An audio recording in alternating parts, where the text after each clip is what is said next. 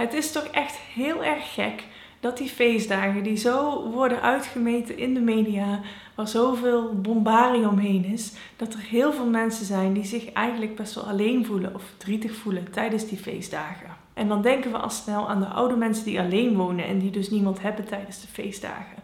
Maar het zijn ook heel veel jonge mensen die zich alleen voelen. En je kan je ook gerust heel erg alleen voelen als je met andere mensen samen bent. En dat komt ook wel door dat ideale plaatje, wat gewoon heel erg geschetst wordt, al sinds onze jeugd. In films, in verhalen, op tv, maar ook nu nog steeds op social media en in reclames. En de verhalen die je om je heen hoort en zelfs de manier waarop mensen jouw vragen stellen. En het is heel erg logisch om jezelf dan te vergelijken met dat ideale plaatje.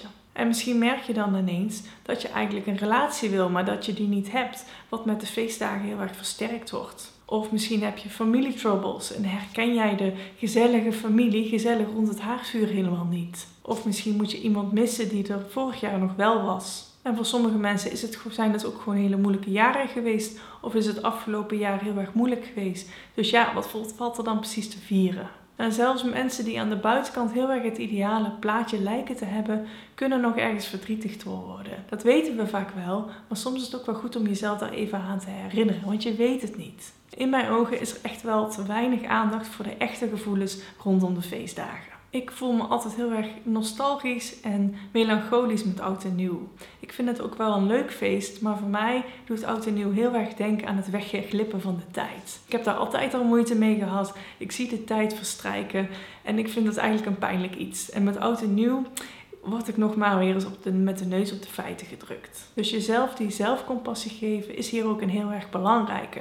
En ik vind dat je ook het grootste recht hebt om die feestdagen helemaal uit het raam te gooien. Door gewoon helemaal niks te vieren. Of uh, sommige mensen gaan de hele dag werken of ze gaan naar het buitenland. Daar heb jij helemaal volste recht toe. Maar wat je ook kan doen, is te gaan kijken naar wat je wel wil vieren. Je kan er ook zoveel mogelijk van proberen te maken, zoals jij het wil maken. En denk daarbij ook creatief. Dus als je behoefte hebt aan verbinding bijvoorbeeld, dan zoek die verbinding ook. En dat is het mooie aan de feestdagen anno nu. Je kan het helemaal afstemmen op jezelf. En in de volgende video's wil ik je daar ook graag bij helpen.